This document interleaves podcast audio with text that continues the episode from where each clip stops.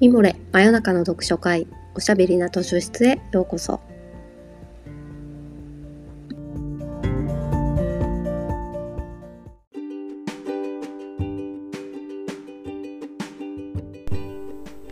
こんばんは。講談社ウェブマガジンミモレ編集部のバタヤンこと川端です。おしゃべりな図書室では水曜日の夜にほっとできて明日が楽しみになるをテーマに皆様からのお便りをもとにおすすめの本や漫画紙フレーズをご紹介します。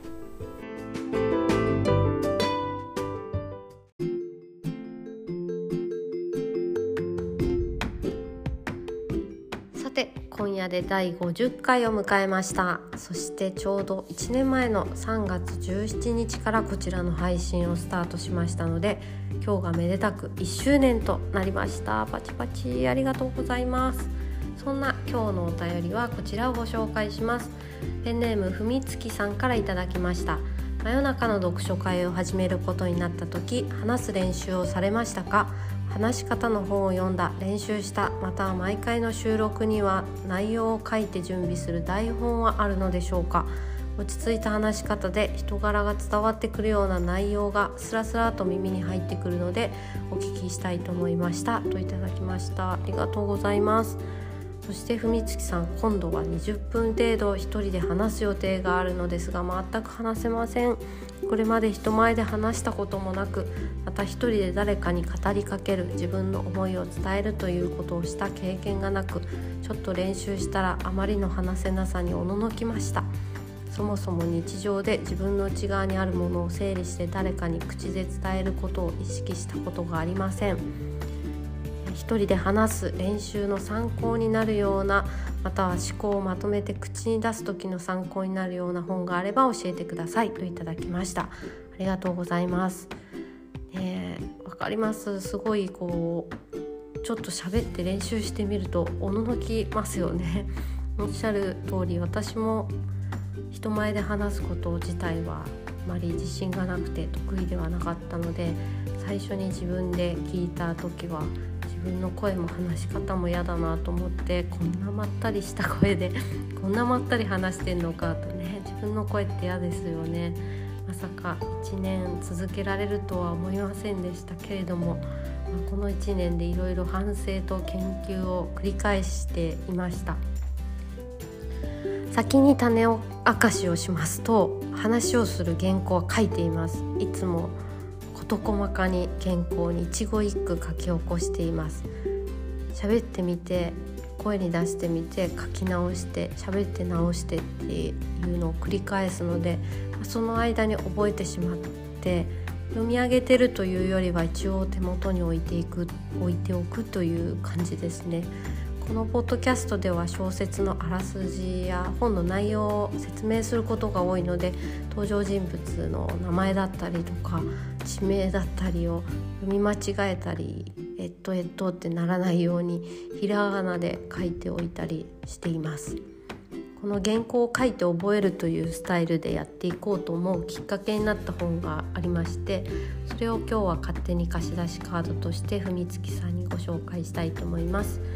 池上彰さんの相手に伝わる話し方僕はこんなことを考えながら話してきたという本です。池上さんのこちらの本に初めはカメラの前で気が遠くなったとか挨拶の文章まで原稿にしていたって書いてあったんですよ。でそれで池上さんでそうなら私がいきなりスラスラと喋れるわけなかろうって原稿を書いておくスタイルをしていました。文章を書くこと自体は割ともともと好きだったのもあって用意しておいて読むっていう形ならできそうだなと思ったのもあります。インスタライブとかイベントのように生で臨機応変にペラペラと喋んないといけない方が緊張のプレッシャーもありますね。実際に話す原稿を書いてみるとそれはそれで難しくって記事を書く原稿と喋る原稿は全然違うんだなっていうことに気づかされました今日はそんな私の喋って伝えるということの1年間の特訓と文月さんが緊張しいかどうかはこちらには書いていませんでしたが私自身は割と緊張しいなのでそれを紛らす技なんかをご紹介したいなと思っています。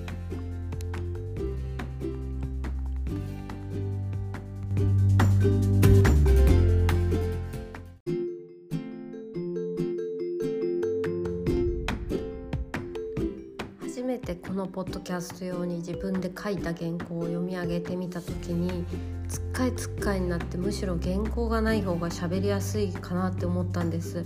池上彰さんの本にはそれを修正するヒントがいくつか載っていて今日は2つご紹介しますね。1つは自分の息に合わせて原稿を書き直す。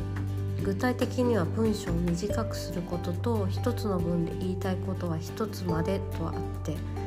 かに書き原稿と読むための原稿は違うとこの中で何度も書いてらっしゃるんですがまず書き言葉だとどうしても一文が長くなってしまって話してみると意外とそんなに喋れないんですね。あとこれは私の実感なんですけど不快な要素として人って口癖語尾の癖があるのでそれが私だと今言った「ので」っていう「何々ので」ってついてしまうんですよ。思うのでなんとかなのでって。それを原稿では何々と思うから何々したんですけどに変えておいたりあと「何々じゃないですか」とか「なんとかですよね」とかっていうのが2回続くとちょっと不快かなと思ったり。原稿の時にその自分の言ってしまいがちな語尾とつなぎ言葉のバリエーションをつけておくっていうのは一つあります。もう一つ池上さんの言葉で聞く人の知りたい順に話すとありましたこれがなかなか難しいんです。書き原稿に慣れているとその癖から抜け出すのにここが一番難しかったかもしれないです。だんだん確信に迫る。だんだん盛り上がっていくっていう話の作りをしたくなってしまうから。でも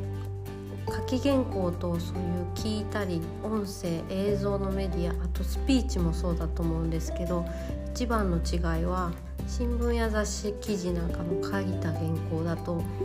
先々に書いてあることをちらっと見てから読み始めることができますよね。でも映像や音声って時間の経過とイコールだから今の私の声を聞きながらちょっと先にしゃべることをちらっと先に見ておく聞いておくってことができないですよねだから大事なことから話すっていうこととこれからこんなことをしゃべりますあとどのくらいしゃべりますっていうのを先に言った方が聞く人はストレスがないのかなっていうことを途中で思いました。例えば角田光代さんが角田光代さんがすごいなと思うところを今から読み上げますねとか具体的に3つ紹介しますとか時間がなくなってきちゃったので簡単にご紹介しますとか先に言ってから話し始めるっていうことをしてみました。ブログの記事だったら引用文が先にあって鍵括弧でくくられていてというところが角田光代さんの凄さだなと思いましたって引用文の後にくっつけてたのを、先に言うっていうやり方に変えてみたんですね。この先に言うやり方はプレゼンとかイベントで話す時インスタライブで話す時にも有効だなって気づいて例えばまず今日は最近の傾向を簡単にお話ししてその後具体的な活用の事例を3つご紹介しますとか先に何をどんな順番でどのぐらい喋りますっていうのを宣言しちゃうんですね。この方法を取り入れてから自分がめっちゃ緊張してる例えばもう話した第一声名乗った講談社の川端ですっていう声がちょっと震えてるくらい緊張してる時とかマイクを持ったりパワーポイントを送る指が震えてるような緊張感がある時も今日はこんな話をしますって言ってる間にちょっと落ち着いてくるっていうのがあって、まあ、そんな風にこう自分の緊張をほぐす術もこの後いくつかご紹介したいなと思っています。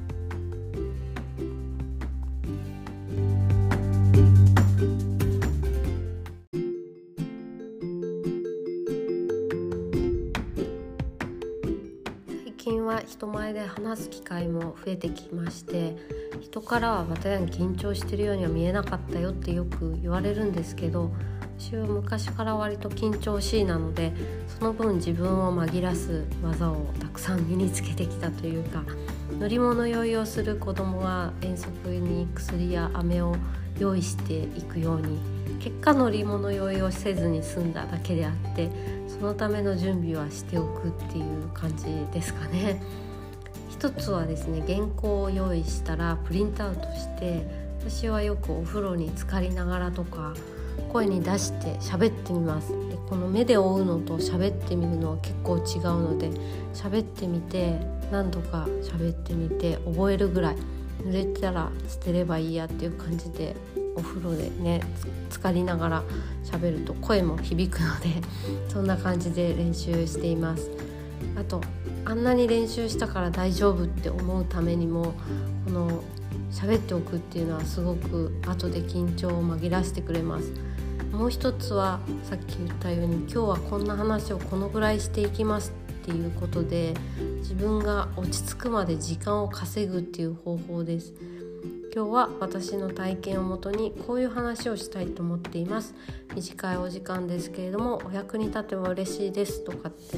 聞いてる人に喋っているというよりは自分に言い聞かせるように声に出して言ってみると落ち着いてくるっていうのがあるんですよ。あとこの時間を稼ぐっていうのはもう一個人の心配をすると自分の緊張が紛れるっていうジンクスっていうのかな私はあってと後ろの方見えますかとか 今日はスライドがちゃんと映ってますかとかあと会場の空調が寒かったりした時にあのちょっと寒くないですかみたいに人の心配をするといやいやお前が一番大丈夫かよって感じなんですけどだんだん落ち着いてくるっていうのはあります。是非これはちょっとやってみてください。そしてあんなに練習したから大丈夫っていうのと自分の経験をしゃべるだからだけだから大丈夫って思うと落ち着いてきます。池上彰さんだってカメラの前で頭が真っ白になるぐらい緊張するんだから私なんかが多少声が震えてたって、まあ、何が恥ずかしいことかと思ってねいいいいですよね。今日はこの本から紙フレーズをご紹介して終わりたいと思います。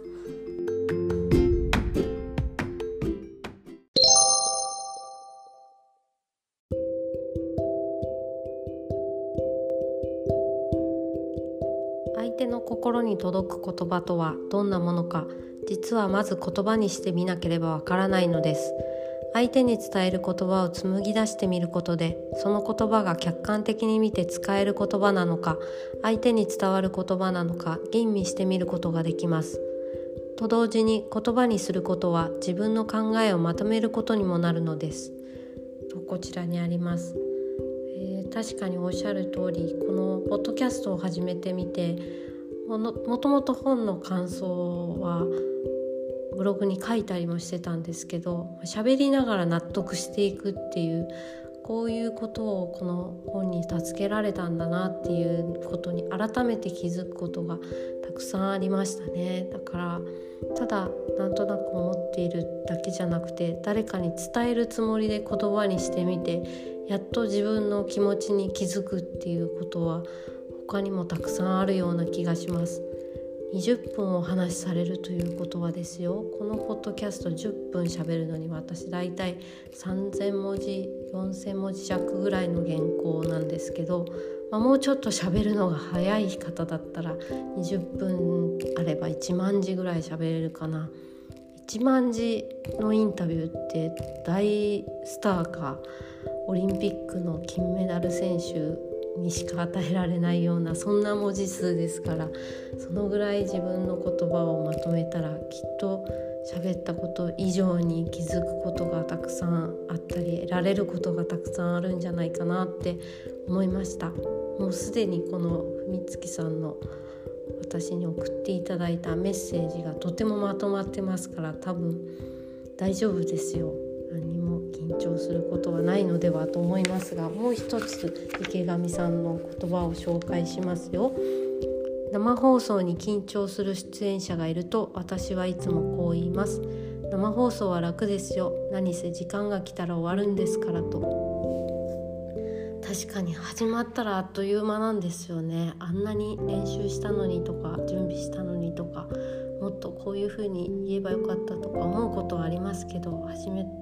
てしまったらあっという間ですから、まあ、是非ちょっと心地よい緊張感も終わった後の清々しい感じも楽しんでいただけたらと思いました。みつきさん応援しています。頑張ってください。今日はメッセージをありがとうございました。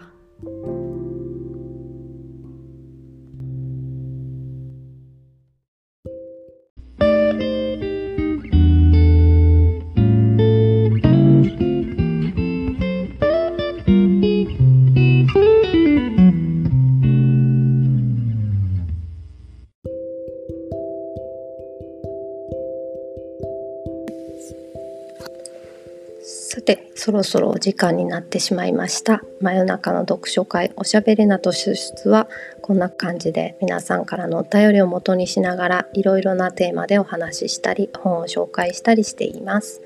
ミモレのサイトからお便り募集しているのでぜひご投稿ください。また来週水曜日の夜にお会いしましょう。おやすみなさい。おやすみ。